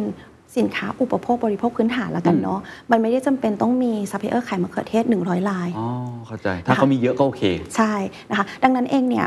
ซัพพลายเออร์อยู่กับเราเพราะว่าเขาขายของได้อ่าซัพพลายเออร์อยู่กับเราต้องขายของได้ และมากกว่านั้นเนี่ย เราต้องการให้เขาเจริญเติบโตไปกับการ scale up ของ Freshket ด้วยนะคะ ดังนั้นเองเนี่ยเรื่องเรื่องของตัวซัพพลายเออร์เนี่ย อ่า ก็ไม่ไม่ได้ยากมากนะคะ รวมถึงว่า pain ในตลาดของกลุ่มฝั่ง supply เองละกันเป็นผู้ขายเนาะนะคะอ่าในกลุ่มของผู้ผลิตเองก็ตาม ถ้าสมมติว่าลองไปถามเขาละกันว่าอยากให้ support หรือช่วยเหลือเรื่องอะไรแปลว่า top 3ที่เขาจะตอบก็คือว่าช่วยหาตลาดในการขายให้หน่อย แค่นี้เองเนาะใช่ไหมเพราะฉะนั้นมันก็เป็นเป็นสิ่งที่เขาต้องการอยู่แล้วนะคะ ดังนั้นก็เอ่อในฝั่งของ supply อาจจะไม่ใช่เรื่องยากในการหาคนเข้ามาขาย แต่เรื่องยากคือการจัดการ supply chain ในแต่ละ product category ยังไงมากกว่านะคะเพื่อให้มันเกิดประสิทธิภาพมากที่มากที่สุดเอ่อในการส่งถึงมือกลุ่มลูกค้า หรือกลุ่มผู้ประกอบการร้านอาหาร ครับ business model คืออะไรครับค่ะตอนนี้เรามองยังไงว่าเบิร์นเงินไปเรื่อยๆก่อน หรือว่าจริง ๆ แล้วเราคิดว่าเป็นสตาร์ทอัพอีกแนวหนึ่งและที่อยากได้ return กลับมาอย่างเร็วหน่อยเบลด้วยตัว business model เนี่ยเบล validate ก่อนเลย เพราะเบลเชื่อว่าการ validate business ที่ sustainable เนี่ยคือทำยังไงก็ได้ให้ลูกค้ายอมจ่ายเงินอืมนะคะดังนั้นเองเนี่ย business model ของ Freshgate Freshgate ทำเงินจากเอ่อ take rate ตรงกลางครับนะคะเอ่อในราคาซื้อกับราคาขายอืมนะคะแล้วก็เรื่องของการพัฒนาต่อไปในเชิงของโมเดลเองเนี่ยเรามองเรื่องของความยั่งยืนอยู่แล้วนะคะก็คือว่าเราต้องทำให้ take rate ที่เราได้มาเนี่ยต้อง cover operation cost เนาะ นะคะดังนั้นเนี่ยถ้าเหลือ contribution margin ที่เหลือเนี่ยส่วนใหญ่ cost จะเป็น fixed cost ละนะคะก็จะไปดูว่า break even เมื่อไหร่นะคะตอนนี้ยังไม่ได้ break even ฮะแต่ว่ามันต้องเห็นแสงสว่างแหละนะคะฮะว่าต้องทำออเดอร์เท่าไหร่ไปถึงจุดไหน แล้วธุรกิจจะสามารถ break even ได้อืมอืมจริงๆ ผมทราบมาว่าจริงๆในท้องตลาดก็มีคนทำแบบนี้ค่ะอยู่บ้างค่ะไม่แน่ใจว่ามองเป็นคู่แข่งไหมครับ แล้วก็เราคิดว่าเราแตกต่างจากพวกเขายังไง เอ่อเบลว่าทุกอินดัสทรีต้องมีคู่แข่งเนาะต้องมีผู้เล่นผู้เล่นในในตลาดเหมือนกัน ของ Freshgate ก็มีผู้เล่นเหมือนกันทั้งที่เป็นคอมเพ t เตอร์แบบรายตรง แบบรายอ้อมนะคะ ถ้าคิดว่า head to head เลยเนี่ย ก็น่าจะเป็น B2B ออนไลน์แพลตฟอร์มที่ส่งเข้ากับร้านอาหาร แล้วก็เอ่อจัดหาพวกวัตถุดิบเข้ากับร้านอาหารนะคะเดี๋ยวเราเป็นแพลตฟอร์ม อันนี้ก็น่าก็น่าจะเป็นแบบ head to head ส่วนทางอ้อมเนี่ยก็ เป็นได้หลายอย่างมากนะคะ เพราะว่าตอนนี้ลูกค้ากลุ่มร้านอาหารเองเนี่ยก็ซื้อวัตถุดิบจากหลากหลายแหล่งอืมนะคะ ไม่ว่าจะเป็นตลาดสดซูเปอร์มาร์เก็ตเองก็ตามหรือว่า food service ที่เขาเอ่อทำแบบวิธี traditional หน่อยค่าตกแต่งเราส่งตรงเข้ากับร้านอาหารอ่า SME ต่างๆ อันนี้ก็ถือว่าเป็นคู่แข่งทางรายรายตรง แล้วก็รายอ้อมนะคะ แต่เบลมองว่าในการเข้าไปในเกมปัจจุบันเนี่ยด้วย industry market size ก็ใหญ่เนอะ pain point ก็ชัดก็ต้องมีผู้เล่นอยู่แล้ว แต่เบลเซตจาก Purpose หรือ Objective ของ Freshket มากกว่าว่า สุดท้ายแล้วเนี่ยเราต้องการ deliver value อะไรให้กับ food supply chain ตรงนี้ แล้วก็มองว่าทุกคนที่อยู่ในตลาดผู้เล่นเนี่ยเป็นเป็นทุนเนาะเป็น capital เราสามารถที่จะเอ่อแข่งขันกันอย่างสร้างสรรค์ได้ยังไงนะคะเกิด collaboration ในจุดต่างๆ ที่ร่วมมือกันแล้วเกิดการ win-win ทั้งคู่ได้ยังไงบ้าง ซึ่งตรงนั้นมันก็มี room อยู่ เราก็เลยมองเรื่องของ inclusive หรือ collaboration เป็นหลักอืม ค่ะอืมความยากที่สุดคืออะไรครับ ในวันนี้เลยกังวลอะไรมากที่สุด กังวลอะไรมากที่สุดคิดว่ากังวลในเรื่องของเออตัวการ manage organization ละกันค่ะ เพราะว่าเบลก็สตาร์ทจากจากศูนย์เนาะครับนะคะเอ่อเรียนมาก็ไม่มีใครสอนการ prepare ในการ develop หรือ build organization 300 คนอะจากไม่กี่คนเมื่อกี้เนาะใช่ค่ะฮะก็อันนี้ก็น่าจะเป็นเอ่อสิ่งสิ่งที่เป็นความท้าทายในปัจจุบันละกัน เพราะเบลเรียนรู้ว่าพอเราเริ่มต้นจากศูนย์น่ะช่วงแรก ๆ เราทำเองได้หมดนะคะแล้วก็เร็วด้วยเนาะพออีกช่วงหนึ่งเราเริ่มเรียนรู้ว่า เราทำเองทั้งหมดก็ยังได้อยู่ แต่ว่าธุรกิจจะไม่โตนะคะปัจจุบันก็ต้องเรียนรู้ว่าเราไม่ควรทำเองแล้วนะคะ เราต้องรู้จักที่จะสร้างทีมที่มีประสิทธิภาพ และใน context ปัจจุบันมันไม่ใช่แค่เรื่องของการสร้างทีม แต่มันต้องสร้างทีมที่เป็น network ทีม ที่สามารถกลุ่มเขาเนี่ยให้เขาเนี่ยทำงานด้วยกันเองได้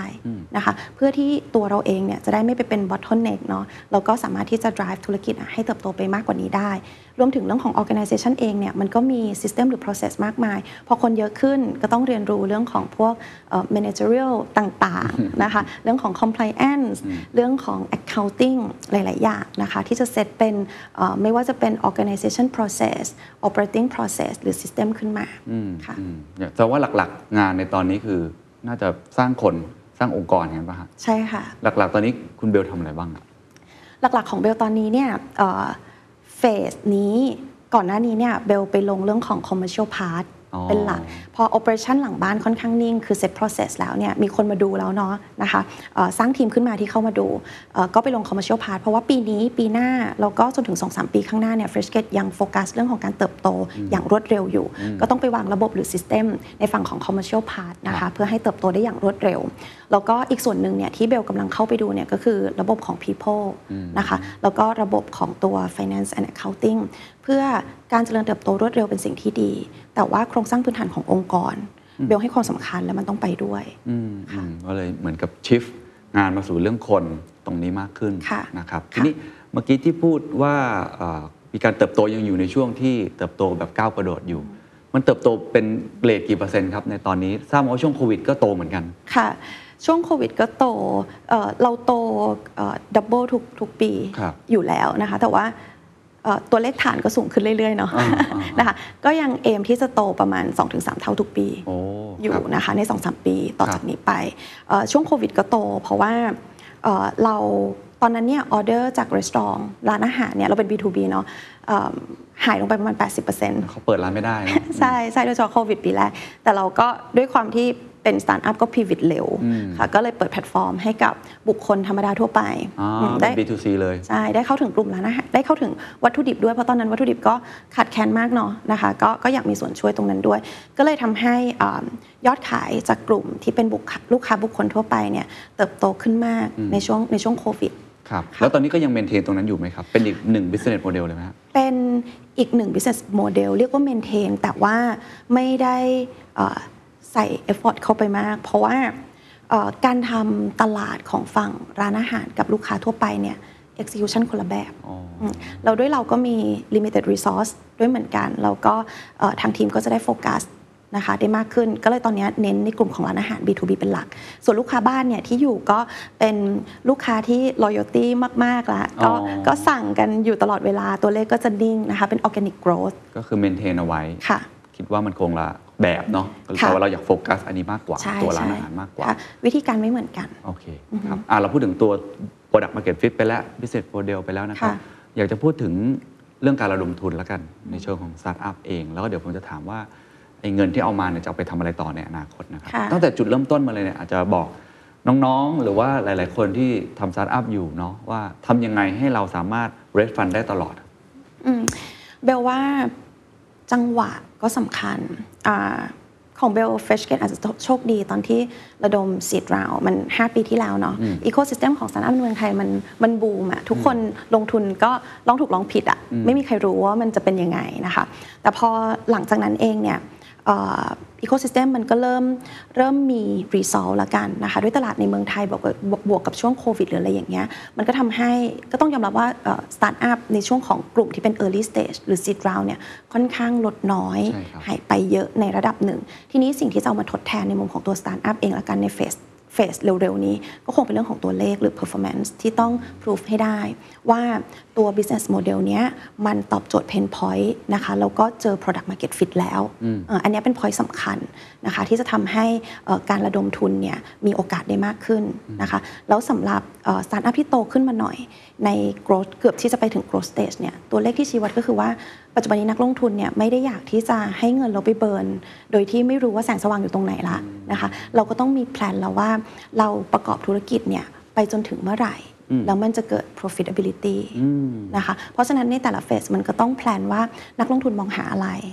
นะแล้วเราเนี่ยสามารถที่จะตอบโจทย์ตรงนั้นเนี่ยได้หรือเปล่านะคะนักลงทุนก็มีหลายรูปแบบด้วยเหมือนกัน เราก็ต้องยึดจากตัวเราเป็นหลักว่าโกของเราอะคืออะไร นักลงทุนต้องการแบบไหน เราอะก็ต้องไปหานักลงทุนที่เหมาะกับธุรกิจของเราด้วยเหมือนกันค่ะแล้วที่สำคัญเนี่ยเบลว่าเป็นเรื่องของตัวทีม ไม่ว่าจะกี่ stage ของการระดมเงินทุนนักลงทุนจะมองทุกตัวทีมเป็นหลัก เพราะว่าเขากำลังลงลงเงินในอนาคต สิ่งที่เขาเห็นได้ปัจจุบันน่ะคือคนที่ operate และคือคนที่ execute เพราะฉะนั้นทีมเป็นเรื่องที่สำคัญมากครับ เวลาที่คุณเบลไป pitch idea หรือว่าไป raise fund เตรียมตัวยังไงบ้าง เลือกอันแรกเลือก investor ยังไงค่ะนะครับค่ะสองก็คือเอาเวลาไปเนี่ยเราเตรียมของอะไรไปเล่าให้เขาฟังบ้าง อาจจะเล่าทีละสเตจก็ได้ครับๆค่ะ เลือก investor สำคัญมาก เพราะว่าเหมือนแต่งงานเลยนะคะอ่าเอาจริงๆ คือเขาจะอยู่กับเราไปตลอดอ่านนะคะ เพราะฉะนั้นเนี่ยเราต้องรู้ก่อนว่าอ่า business direction หรือว่า goal ของ business เราเนี่ยคืออะไร กลับมาเข้าใจตัวเองก่อนกลับมาเข้าใจตัวเองก่อนฮะเนาะเราคงไม่ได้ไป raise fund แบบเงินที่ไหนก็ได้เอามาก่อน ไม่ใช่ เพราะว่าเขาจะเป็นคนที่อยู่กับเราตลอดไป เพราะฉะนั้นเราเข้าใจตัวเองก่อนว่าเราต้องการอะไรอืมแล้วก็ stage ของเราเป็นแบบไหนนะคะใน stage นั้นเนี่ยเราต้องการ support อะไร เราไม่คงไม่ต้องการแค่เงิน เราต้องการ smart money ถ้าเงินน่ะในตลาดใครๆก็มี แต่ว่าสิ่งที่จะ synergy หรือเขา support เราได้ คือคือใครนะคะอย่างเช่นตอน seed round เนี่ยเบลตั้งใจระดมเงินทุนกับ financial VC ครับนะคะเพราะว่าตอนนั้นเนี่ยยังไม่รู้ว่าจะออกท่าไหนเนาะอย่างที่เบลบอก idea stage เบลยังไม่รู้เลยว่าจะออกท่าไหนเอาจริง ๆ ใน startup ตอนนั้นว่า solution เอ่อที่มันเป็น exact solution คืออะไร เพราะตอนนั้นมันก็ต้องแบบ test and learn ครับไปเรื่อยๆ ก็เอ่อตั้งใจที่จะหากับ financial VC เพราะว่าเขาสามารถรับความเสี่ยงตรงนี้ได้โอเคนะคะพอสเตจถัดมาซีรีส์ A เนี่ยเราเริ่มเรียนรู้ว่าธุรกิจของเราเนี่ยมันมันเป็น local game ก่อน อันที่หนึ่งนะคะเพราะฉะนั้นเนี่ยเรื่องของ domestic การ support นะคะจากจาก local เอ่อ investor เนี่ยเอ่อเป็นเรื่องที่สำคัญ เพราะว่ามันเป็น local game เป็นเขา local game เขาเข้าใจเราเหมือนกันค่ะแล้วมันเป็น real sector โอเคอะเพราะฉะนั้นสิ่งที่เราต้องการ support เนี่ยคือคนที่อยู่ใน industry ไหน ตอนนั้นเบลเลือกคนที่อยู่ในอินดัสทรี supplies นะคะกับ finance เนาะที่เข้ามา support ในในตัวเอ่อซีซีซีรีส์ตอนนั้นมี pre A รอบหนึ่งก่อน แล้วก็ series A เนี่ยเบลตั้งใจอยากได้ financial VC อืมเพราะว่าตอนนั้นช่วง 2 ปีที่แล้วเนี่ยต้องยอมรับว่า ecosystem ของ startup เนี่ยมันมันเริ่มผ่อนลงเนาะแล้วตอนนั้นเรายังไม่ได้มี role model อะเออเราเบลอยากรู้ว่า financial VC ที่เขาลงใน startup ต่างประเทศที่ กลุ่มจนขึ้นไป growth stage อะมันมี fundamental อะไร ที่ทำให้เกิดการ scale up ได้ อยากได้ความรู้ อยากได้ความรู้นะคะ เราก็เลยเลือก regional VC โอ้โอเคค่ะ ที่เป็น financial VC เพราะว่าเราอยากเรียนรู้ครับจากเขาว่ามันต้องปูพื้นฐานยังไงนะคะ แล้วก็ซีรีส์ B เองเนี่ย เราตั้งใจที่จะเลือก เอ่อ local หรือ domestic ด้วยเหมือนกัน เพราะว่าต้องการที่จะ scale แบบก้าวกระโดด ดังนั้นเนี่ยกลับมาจุดที่ว่ายังเป็น local game อยู่นะคะ ดังนั้นก็ต้องการ synergy สำหรับคนที่สามารถที่จะช่วยให้เราเติบโตได้อย่างรวดเร็วด้วย ก็ต้องวางแผน ต้องวางแผน แล้วก็ต้องไปเข้าใจว่าแต่ละกลุ่มของนักลงทุนนะคะเขามองหาอะไร เราตอบโจทย์ไหมครับค่ะแล้วสุดท้ายคือคุยกันแล้วอะเหมือนคนจะแต่งงานกันคุยกันแล้วเนี่ยภาพปลายทางของเราอะตรงกันหรือเปล่าค่ะไม่งั้นเนี่ยใน journey ของการทำสตาร์ทอัพซึ่งเหนื่อยอยู่แล้ว โหดอยู่แล้วเนี่ยมันมันจะเหนื่อยขึ้นไปอีกอืมครับนะคะอย่างเล่าเอ่อรอบล่าสุดได้ไหมครับที่ค่ะ OR เนาะเข้าค่ะมาลงเนี่ยนี่คุยกันยังไงทำไมถึงเลือก OR แล้วเขาเลือกเราเพราะอะไรด้วยค่ะก็จริง ๆ OR น่ารักมากนะคะ support เยอะมาก ตอนนั้นเองเนี่ยทาง Orzon นะคะอืมเอ่อลงทุนใน Fresh Gate ก่อนอืม Orzon มาก่อน Orzon มาก่อน แล้ว Orzon ก็แนะนำให้รู้จักกับทีม OR ครับค่ะ แล้วก็คุยกันเบลว่าเป็นเรื่องของ direction ของ OR เองแล้วก็ direction ของ Fresh Gate อะค่ะมันตรงกันแล้วมี synergy ร่วมกันทั้งสองฝั่งนะคะ OR เองอปัจจุบันก็เน้นเรื่องของตัวไลฟ์สไตล์ mobility เนาะเอ่อเราก็ลงทุนในร้านอาหารเยอะแยะมากมาย รวมถึงพัฒนา supply chain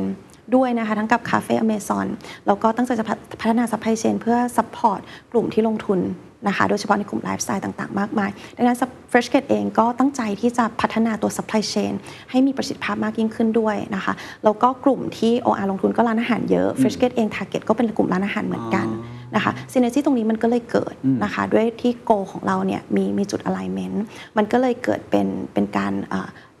ลงลงทุนเกิดขึ้นใน freshket ครับ อันนั้นคือ part ที่เลือก แล้วเวลาค่ะไป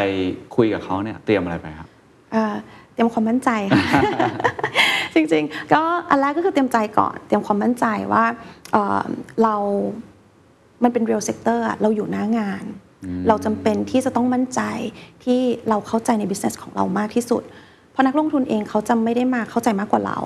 เราถ้าเรามั่นใจเขาก็จะมั่นใจ มันส่งต่อกันอย่างนั้นเลย ส่งต่อกันนะถ้าเราถ้าเราถ้าเรารู้สึกมั่นใจใน business ของเรา เขาก็จะมั่นใจ ในใน business ของเราด้วยนะคะแล้วเราเป็นคน pitch อย่างเงี้ยตัวเราเองเนี่ยเป็น indicator ที่สำคัญมากๆนะคะแล้วก็เตรียมข้อมูลละกันในมุมของตัว pitch deck ก็สำคัญมากการเตรียม pitch pitch deck นะคะคือดีกว่าณเวลาละกันเวลาตอนนั้นเนี่ยเรามีเวลาเท่าไหร่ในการ pitch เอ่อ investor รายนั้นมองหา metrics อะไรอ่าซึ่งข้อมูลหรือ metrics เรามีทั้งหมดอยู่แล้ว อยู่ที่จะเลือกอะไร อยู่ที่จะเลือกอะไรในการที่จะตอบโจทย์นักลงทุนด้วยนะคะแล้วก็ต้องเป็น fact อืมต้ องเป็นความจริงอืมอืมค่ะอืมครับอะรอบล่าสุดที่ได้เงินมาก้อนใหญ่เลยเนี่ยจะเอาไปทำอะไรบ้างครับ ลงทุนมาแล้วเนี่ย อย่างที่บอกก็ยังเน้นการเจริญเติบโตอย่างรวดเร็วอยู่ครับนะคะแบ่งเป็นสองส่วนใหญ่ๆละกัน เรื่องของการเจริญเติบโตอย่างรวดเร็ว แน่นอนว่าในส่วนของฝั่งร้านอาหารเองนะคะ ก็ต้องมีการขยายพื้นที่การให้บริการ ตอนนี้เนี่ย coverage เราก็อยู่กรุงเทพปริมณฑลครับเอ่อมีหัวหินที่เปิดปลายปีที่แล้ว แล้วก็พัทยานะคะ ก็คงจะขยายพื้นที่ให้บริการในหัวเมืองต่างๆ มากขึ้นในปี 2 ปีนี้จะนะคะมีตัวเลขไหมครับจะขยายไปกี่หัวเมืองหรืออะไรคิดว่าน่าจะประมาณ 2-3 นะคะแต่จะเลือกหัวเมืองใหญ่ ๆ เป็นหลักก่อน ที่มี density ของกลุ่มร้านอาหารที่เป็น persona ของ Fresh Gate ครับนะคะแล้วก็อย่างที่2เนี่ยก็เอ่อคงขยายตัว segment นะคะปัจจุบันเน้นร้านอาหารกลุ่มเล็กๆนะคะ small to medium size ต่อไปเนี่ยก็กำลังมองหาโรงเรียน โรงแรม โรงพยาบาลโอ้เพราะเขาก็ต้องที่มากขึ้นสั่งวัตถุดิบเหมือนกัน ใช่ค่ะ แล้วก็อีกกลุ่มหนึ่งที่จะขยายเนี่ยก็คือตัวกลุ่มสินค้านะคะอย่างเมื่อกี้ที่เกริ่นไปที่ผ่านมา Fresh Gate พัฒนาของสดเยอะมากเลย ขายผักผลไม้เนื้อสัตว์เยอะมากเลยนะคะเอ่อเรากำลังอยากที่จะขยายกลุ่มของสินค้าเนี่ยไปกลุ่มสินค้าที่เป็น specialty มากขึ้นนะคะเช่นกลุ่มสินค้านำเข้ากลุ่มสินค้าแปรรูปแต่ยังเป็นต่าองๆยู่ในอาหารอยู่ อยู่ในอาหารค่ะ สุดท้ายก็ตอบโจทย์กลุ่ม Target ที่เป็นลูกค้าค่ะ ว่ากลุ่มร้านอาหารเนี่ยอยากอ่าต้องการสินค้าอะไรเพิ่มเติมนะคะ แล้วก็เอ่ออันนี้คือการพัฒนาเอ่อ ขยายและกันเนาะในส่วนของตัว growth นะคะส่วนอีกอันนึงที่เราทิ้งไม่ได้เราพัฒนาไปด้วยกันตลอดเอ่อยิ่งเรา growth มากอะค่ะตัว supply chain ตรงกลางก็ยังต้องยิ่ง develop ตามไปแต่ให้ยิ่งทัซับซ้อนขึ้น ยิ่งซับซ้อนขึ้น แล้วก็ยิ่งต้องมีประสิทธิภาพมากยิ่งขึ้น อันนี้ก็เตรียมที่จะอ่าพัฒนาค่ะแล้วก็ขยายตัว network ของตัว supply chain เพื่อรองรับการสเกลด้วยอ๋อครับ แล้วจำนวนไอ้ร้านนะครับ จะเพิ่มมากขึ้นเท่าไหร่ครับ ถ้ารวมโรงแรมรวมโรงเรียนทั้งหมด ตอนนี้ตอนนี้ประมาณเท่าไหร่นะตอนนี้ที่ผ่านมาเราเสิร์ฟ transacting restaurant อยู่ประมาณ 15,000ราย โอ้หนึ่งหมื่นห้าพันรายค่ะคิดว่าอะเราอยากจะตั้งเป้ายังไงในสองสามปีนี้ จริง ๆ แล้วถ้าเอ่อสิ้นปี 2023อะค่ะแน่นอนว่าก็ต้องมีประมาณ 30,000ราย โอ้สองเท่าเนาะค่ะค่ะอ่าโอเค30,000รายครับอะมองอนาคตหลังจากนี้ยังไงครับ เมื่อกี้ค่ะคือเงินลงทุนที่ได้มาเนาะจะโกรธยังไง ทั้งในค่ะแง่ของปริมาณขยายในแง่ของคุณภาพ ก็คือตัวซิสเต็มอะไรต่างๆแหละแต่ยาวๆเลย 3-5 ปี จะเข้าตลาดเมื่อไหร่จะ exit ยังไงฮะคิดอะไรพวกเรื่องพวกนี้ไว้มากน้อยแค่ไหน ก็เอ่อเรื่อง exit strategy ก็แน่นอนมันมีอยู่ 2 วิธีอยู่แล้ว ใช่ไหมคะ trade sale หรือว่า IPO อะไรอย่างเงี้ยค่ะ ตอนนี้ก็ยังไม่ได้มีแผนแน่ชัด เพราะคิดว่า Fresh Gate ก็ยังต้องพัฒนาอีกเยอะ แล้วว่าโอกาสในการเจริญเติบโตของธุรกิจยังมีอีกเยอะมากนะครัคะบแต่ก็เอ่อได้ทั้งสองแบบ ในกรณีที่สุดท้ายแล้วเนี่ยเอ่อ คนที่พัฒนาต่อไปอาจจะเป็นเราหรือว่าอนาคตเราเป็น bottleneck ก็ต้องมี professional CEO หรือบริษัทร่วมทุนต่างๆเนี่ยเอ่อตราบใดที่วิชั่นหรือว่าโกอะค่ะตรงกันอืมอืมก็ก็ได้เพื่อพัฒนาตัว food supply chain ในเมืองไทยให้มีประสิทธิภาพยิ่งขึ้นนะคะทีนี้ส่วนของการพัฒนาต่อจากจากเรื่องของการ growth หรือพัฒนา system ของ food supply chain แล้วเนี่ย ปัจจุบัน Fresh Gate ยังมุ่งเน้นพัฒนาเพื่ออนาคตเนี่ยเอ่อในส่วนของตัวพวก demand forecasting ด้วยอ๋อนะคะเพราะสุดท้ายแล้ววันหนึ่งเนี่ยเราอยากที่จะเอ่อ aggregate demand แล้วเราสามารถที่จะรวบรวม data หรือ information เนี่ยจากฝั่งของ demand เนี่ยที่เป็นกลุ่มก้อนใหญ่อะค่ะแล้วสามารถส่งข้อมูลตรงเนี้ยกลับไปให้ต้นน้ำได้เลยโอ้ค่ะว่าเอ่อเดือนเนี้ยต้องปลูกอะไรเท่าไหร่ต้องเตรียมอะไรบ้างอืมอืมนะคะ แล้วตรงนั้นเนี่ยมันจะลด waste ในมุมของ food พวกเนี้ยได้มหาศาล แล้วก็ตอบโจทย์ต้นน้ำด้วยในเรื่องของการเข้าถึงตลาดนะคะแล้วก็ตัว supply chain ตรงกลางที่พัฒนาออกไปเป็น network เนี่ยก็พร้อมที่จะรองรับการสเกลรวมถึงความยืดหยุ่นของ supply chain อาหารในกลุ่มต่างๆ ในการเข้าผ่านกับตัว food supply chain platform ตัวนี้ด้วยครับค่ะอันนี้ก็เป็นอีก phase หนึ่งนะโหถ้าทำอันนี้ได้นี่ช่วยทั้งหมดเลยนะ ทั้ง ecosystem มาก ๆ เลย ก็อันนั้นเป็น ultimate goal ค่ะ ครับอะคุยมาทั้งหมดเนี่ย ผมยังไม่ได้ถามจริงๆควรจะถามเป็นเรื่องแรกๆเนาะแต่อยากให้ทุกคนเข้าใจภาพก่อนทั้งหมดเนี่ย passion คืออะไรครับ purpose คืออะไรของธุรกิจอันนี้เราอยากสร้างอะไรขึ้นมาเอ่อมันเหมือนมันเป็น calling เหมือนกันนะคะ ก็คือเราเราเห็นแล้วเรารู้สึกรำคาญใจดีกว่าตามนั้นเนาะเริ่มเริ่มจาก pain ก่อนละกันซึ่งเป็นจุดเริ่มต้นที่ดีนะอืมค่ะเบลว่า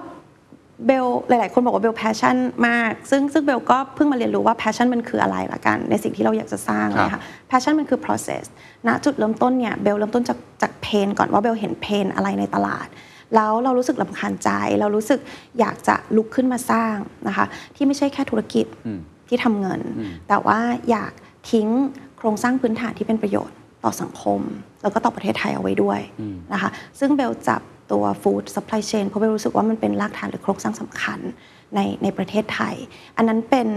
เป็น motivation ละกัน ที่อย่างน้อยเนี่ยวันหนึ่งเราไม่อยู่แล้วเนี่ยเราอยากเห็น Fresh Gate ใน food supply chain process ตัวเนี้ยอยู่ โดยที่การทำธุรกิจใน food supply chain process หรือว่าแพลตฟอร์มตัวเนี้ยจะไม่ได้ทำเพื่อ maximize profit ให้กับ Fresh Gate แต่อยากที่จะแชร์ profit กลับไปทุกๆ stakeholder ที่เข้าอยู่ในเอ่อ food supply chain ตัวนี้นะคะแล้วก็ทำให้ทุกคนเนี่ยสามารถมีรายได้เพิ่มขึ้นได้ profit มากขึ้น แล้วก็ transparent เพื่อให้เกิด fair fair price และ fairness ใน supply chain นี้ครับค่ะอันนั้นน่าจะเป็นน่าจะเป็น goal ละกัน แต่สิ่งที่มัน develop ทำให้เราอยากตื่นขึ้นมาทำงานทุกวันเนี่ยเบลบอกว่า passion มันคือ process เราบอกว่าโอ้โหวันหนึ่งตื่นมาเบลไม่ได้บอกว่าเบลมี passion ในการทำสิ่งนี้นะ day one แต่วันที่เราเริ่มตอบโจทย์แล้วเราเห็น progress เริ่มเห็นคุณภาพชีวิต ของเออกลุ่มผู้ผลิตเขามีรายได้มากขึ้น วันแรกเราเห็นเขามาส่งรถกระบะเก่าๆอะไรเงี้ยอีกวันหนึ่งเราเห็นเอ้ยออกรถใหม่แล้วอืมอะไรอย่างเงี้ยรู้สึกแต่งตัวดีขึ้นอะไรเงี้ยแล้วรู้สึกเราก็มีความสุขเนาะเราก็เราเราก็ happy เบลก็รู้สึกว่าตรงนั้นมันเป็น motivation หรือเป็นเป็น passion ทุกวันละกันที่ ถ้าเราสร้างสำเร็จวันนี้เราอาจจะเอ่อสร้างความเป็นอยู่สร้างรายได้ให้กับคนกลุ่มหนึ่ง ถ้าตัว supply chain platform ตัวนี้ขยายใหญ่ขึ้นได้ ก็น่าจะสร้างความเป็นอยู่ที่ดีขึ้นหรือรายได้ให้กับคนคนกลุ่มที่ใหญ่ขึ้นได้ค่ะอิมแพคที่เราสัมผัสได้แล้วมันส่งผลต่อ ความรู้สึกของเรา ความสุขคุณค่าในการทำตรงเนี้ยมีอะไรบ้างเล่าให้ฟังได้ไหมครับ ตัวอย่างเป็นเคสก็ได้นะครับ ได้ก็อย่างเมื่อกี้ที่เบลอ่าเล่าให้ฟังอะค่ะในส่วนของตัวแบบกลุ่มผู้ผลิตอะค่ะหรือว่ากลุ่มเกษตรกรอย่างเงี้ยเราเห็นเลยว่าจากจากวันแรกอย่างเงี้ยเขาอาจจะมาส่งด้วยรถกระบะเก่าๆใช่ไหมคะแล้วก็เอ่ออีกวันหนึ่งเขาเริ่มเริ่มมีการขยับขยายรถกระบะใหม่ขึ้นจำนวนเอ่อรถกระบะที่มากขึ้น รวมไปถึงเขากลายไปเป็นผู้นำกลุ่ม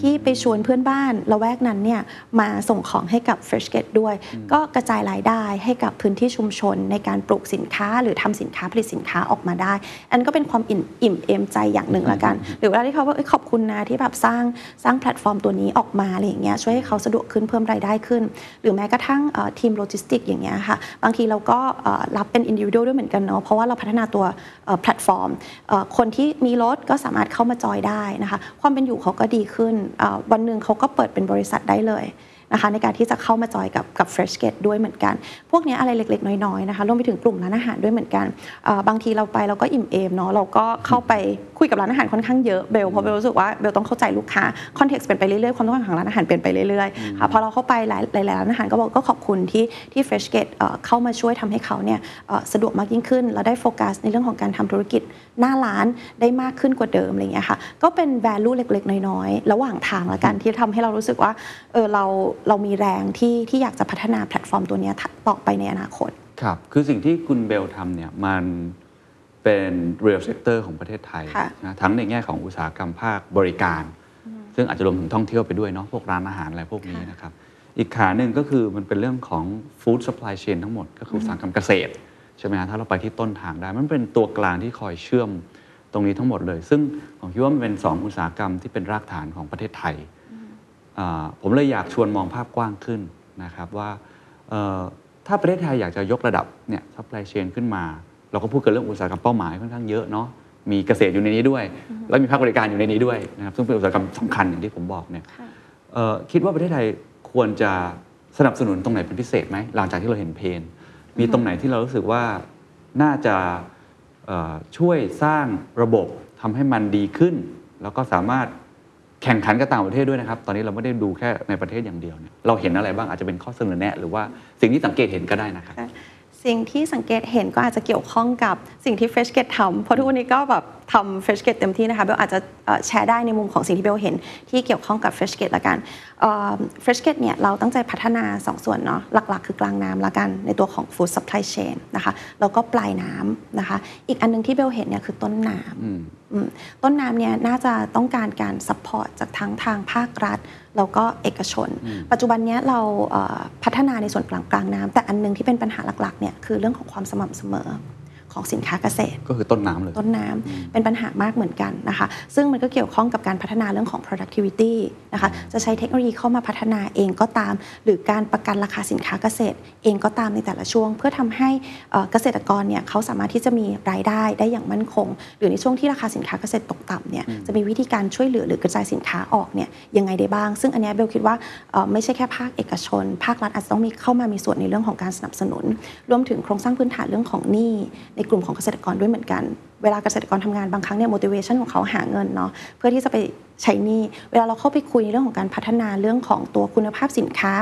การลดปุ๋ยลดยาอะไรพวกเนี้ยก็จะทำได้ยากเพราะเขาก็จะมองแค่ว่าทำยังไงที่เขาจะผลิตออกมาได้เยอะที่สุดทำยังไงก็ได้ เพราะว่าเขาก็ยังต้องการรายได้ เพื่อไป support ส่วนหนึ่งเนี่ยก็คือเรื่องของระบบระบบหนี้นอกระบบของของของตัวเขาเองด้วยเหมือนกัน เพราะฉะนั้นไอ้โครงสร้างพวกเนี้ยเบลว่ามันเป็นภาค ภาคใหญ่ละกัน ที่อาจจะต้องการ support จากทางทางส่วนเอ่อรัฐบาลเข้ามาด้วยเหมือนกันอืมโอ้ค่ะชัดเจนครับค่ะอ่าอีกเรื่องหนึ่งมองภาพกว้างเหมือนกันแต่คนละเลนส์คือสตาร์ทอัพเราก็พูดกันเยอะเนาะว่าเราอยากสร้างให้ประเทศไทยมียูนิคอร์นเยอะๆนะครับแล้วก็เป็นยูนิคอร์นที่ดีด้วยก็คือแก้ไขปัญหาสังคมนะฮะเอ่อแต่เราก็ทราบดีว่าพอช่วงโควิดเนี่ยโดยเฉพาะช่วงนี้เนี่ยใช่ไหมเราจะเห็นเลยว่า VC เริ่มหั่นงบ ลงระมัดระวังการใช้จ่ายมากขึ้น อาจจะเป็นเพราะมันฟูมามากในรอบ 2 ปีที่ผ่านมาค่ะจากtech มันโตมากเลยเอ่อตอนนี้มองภาพ tech สตาร์ทอัพในประเทศไทยยังไงบ้างครับ คิดว่าเราจะทำยังไงให้มันเกิดแบบนี้อีกเยอะๆอะคือนี่มันหนึ่งในร้อยหนึ่งในพันด้วยซ้ำที่ Freshket โผล่ขึ้นมาได้นะครับ แต่คนอื่นอย่างที่เราคุยกันคือเขาล้มหายตายจากไปค่อนข้างเยอะนะครับ เราจะทำยังไงให้มันเกิดอีโค y ิสเต็มนี้ได้อย่างยั่งยืนครับ เบลว่าเอิ่มจากสถานการณ์โควิด หรือว่าเอ่อ post covid เรื่องของเศรษฐกิจอะไรต่างๆเนี่ยมันมันเหมือนเป็นการ reset baseline ของการลงทุนในสตาร์ทอัพก็ต้องบอกว่าเอ่ออย่างเมื่อก่อนเนี่ยการลงทุนมันก็เอ่ออาจจะเฟ้อในระดับหนึ่งครับในหลาย ๆ industry ละกันนะคะปัจจุบันมันก็กลับมา set baseline ใหม่ ตัวสตาร์ทอัพเองเนี่ยก็อาจจะต้องเข้าใจในใน baseline นี้ ซึ่ง baseline นี้เนี่ยมันบอกว่าอะไร มันบอกว่า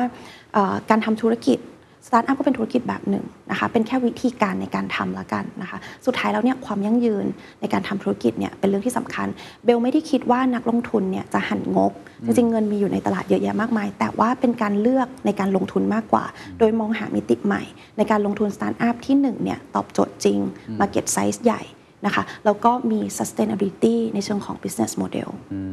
นะคะถ้าจะลงทุนโดยที่ burn เงินไป แล้วก็ไม่เห็นแสงสว่างอะไรอย่างเงี้ยอาจจะไม่ใช่option ของนักลงทุนในปัจจุบัน อันนี้จากประสบการณ์ที่เบลคุยกับเอ่อนักลงทุนช่วงหลังครับๆนะคะพอสตาร์ทอัพเข้าใจในสิ่งนี้เองเนี่ยก็ต้อง develop นะคะเพื่อเพื่อตอบโจทย์สิ่งนี้ด้วย ซึ่งเบลคิดว่ามันเป็นสิ่งที่ดีเราเพราะว่ามันยั่งยืนกว่าอืมอืมค่ะแล้วในแง่การสนับสนุนในภาพรวมเนี่ยต้องการไหม Freshket ต้องการใครมาช่วยสนับสนุนไหมหรือว่าจริง ๆ เราตะลุยไปเองได้แบบนี้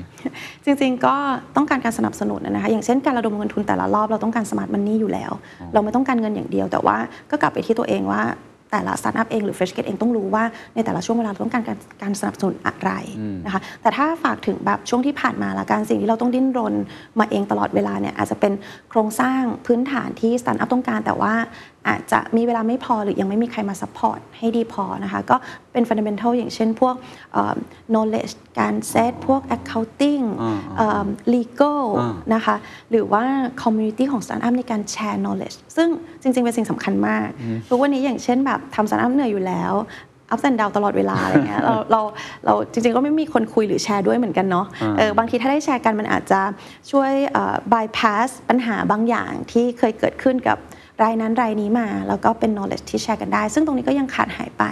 ในในเมืองไทยอยู่ตอนนี้ ครับคครับอะสุดท้ายแล้วกันนะครับ ผมเชื่อว่าคงเป็นแรงบันดาลใจให้กับใครหลายคนเนาะค่ะที่อ่าอยากจะทำสตาร์ทอัพของตัวเองนะครับอะไรคือคำแนะนำหรือบทเรียนแล้วกันอย่าเรียกว่าคำแนะนำบทเรียนที่เราได้ล้มลุกคลุกคลานมาตลอด 5 ปี แต่ตอนนี้ต้องบอกว่าเป็นสตาร์ทอัพที่น่าจับตามากที่สุดรายหนึ่งในประเทศไทยในตอนนี้เนี่ยเรามีบทเรียนอะไรที่อยากจะแชร์ครับค่ะก็ เอ่อเบลยังอยากให้คนลุกขึ้นมาทำสตาร์ทอัพเยอะๆเนาะเบลว่ามันเหมือนนักรบแถวหน้าค่ะอืมอืมมันจะเป็นต้องประกอบด้วยคนที่แบบพร้อมลุย พร้อมไป พร้อมสร้างสิ่งดีๆ สิ่งใหม่ ซึ่งเบลว่าในประเทศไทยยังต้องการอยู่เยอะมากนะคะ ถ้าจะแชร์จากบทเรียนเลยเนี่ยเบลคิดว่าเอ่อเส้นทางไม่สวยงาม มีขึ้นมีลงตลอดเวลานะคะเอ่อส่วนใหญ่จะจะเหนื่อยซะด้วยซ้ำนะคะ ดังนั้นเองเนี่ยเบลว่าก่อนจะเริ่มถามตัวเองดีๆก่อนนะคะว่าเอ่อ purpose ในการทำอะคืออะไรนะคะ มากกว่า what อะแปลว่า why อืมจะทำอะไรเนี่ยหลายๆ คนก็ยังดูอยู่ว่าเอ้ย solution จะออกมาเป็นแบบไหน อันนั้นเป็น learning phase เราเรียนรู้ได้ปัจจุบันทุกอย่างเรียนรู้ได้หมดเลย แต่ว่า purpose หรือ why ข้างในอะสำคัญ เพราะมันจะเป็น motivation หรือ passion น้ำหล่อเลี้ยง ที่ทำให้เราอะเดินทางไปในเส้นทางนี้ได้อะอย่างตลอดรอดฝั่ง อันแรกก็คือต้องถามตัวเองให้แน่ใจก่อนว่า purpose ของเราคืออะไร อยากจะทำจริงๆไหมนะคะเอ่ออย่างที่สองเนี่ยต้องยอมรับในเรื่องของการเรียนรู้อืม เพราะว่า context ปัจจุบันก็เปลี่ยนแปลงเร็วอยู่แล้ว แล้วการทำสตาร์ทอัพเนี่ย โดยเฉพาะการพัฒนาสิ่งใหม่ มันไม่รู้หรอกว่าสิ่งที่จะเกิดมันคืออะไร มันเหมือนเดินไปในทะเลทรายแล้วดูว่าต้องเขี่ยไม้ไปเรื่อยๆว่า Oasis อยู่ตรงไหนนะคะ เพราะฉะนั้นในเรื่องของการเรียนรู้สำคัญมาก ต้องเรียนรู้ตลอดเวลา โดยเฉพาะกลุ่มที่เป็น founder หรือ co-founder อะเพราะเป็น indicator ของ business เลยนะคะ ต้องเรียนรู้เร็วมากนะคะ แล้วที่สำคัญเนี่ยก็คือปรับตัวต้องเร็ว ยิ่งในยุคสมัยนี้เนี่ยเอ่อหลายอย่างเปลี่ยนแปลงเร็วมากกว่าเมื่อก่อนเยอะอย่างเบลทำเฟชเกตมา 5 ปีเบลว่า 2-3 ปีเนี้ยเอ่อเปลี่ยนแปลงเร็วกว่าช่วงแรกแบบมหาศาลเลยนะคะ เพราะฉะนั้นเรื่องการเอ่อปรับตัวหรือเปลี่ยนแปลงเนี่ยต้องต้องเร็วมากจริง ๆ นะคะก็ก็คิดว่าถ้าถ้าสมมติว่าตอบโจทย์ตัวเอง 3 อย่างนี้ได้นะคะแล้วมองว่ามันเป็นประสบการณ์ที่ดีจริงๆไม่เบลไม่รู้เหมือนกันนะเบลคิดว่าเบลไม่รู้จะไปเรียนเรื่องพวกนี้จากมหาลัยไหนได้เบลเรียนรู้กับ Fresh Gate แล้วก็เติบโตไปกับ Fresh Gate อะไรอย่างเงี้ยค่ะก็ถ้าถ้าตอบโจทย์3อย่างนี้ได้เบลว่าก็ลุกขึ้นมาทำเลย สร้างครับสิ่งใหม่ ๆ ให้กับประเทศเรา Purpose เรียนรู้แล้วก็ค่ะปรับตัวให้เร็วใช่ค่ะครับวันนี้ขอบคุณมากนะครับค่ะขอบคุณค่ะ And that's the secret sauce. ถ้าคุณชื่นชอบ The Secret Sauce episode นี้นะครับ ก็ฝากแชร์ให้กับเพื่อนๆ คุณต่อด้วยนะครับ และคุณยังสามารถติดตาม The Secret Sauce ได้ใน Spotify, SoundCloud, Apple Podcast, Podbean, YouTube และ Podcast Player ที่คุณใช้อยู่นะครับ และอย่าลืมติดตาม Facebook Fanpage The Secret Sauce เข้ามาติชมเข้ามาพูดคุยกับผมได้เลยนะครับ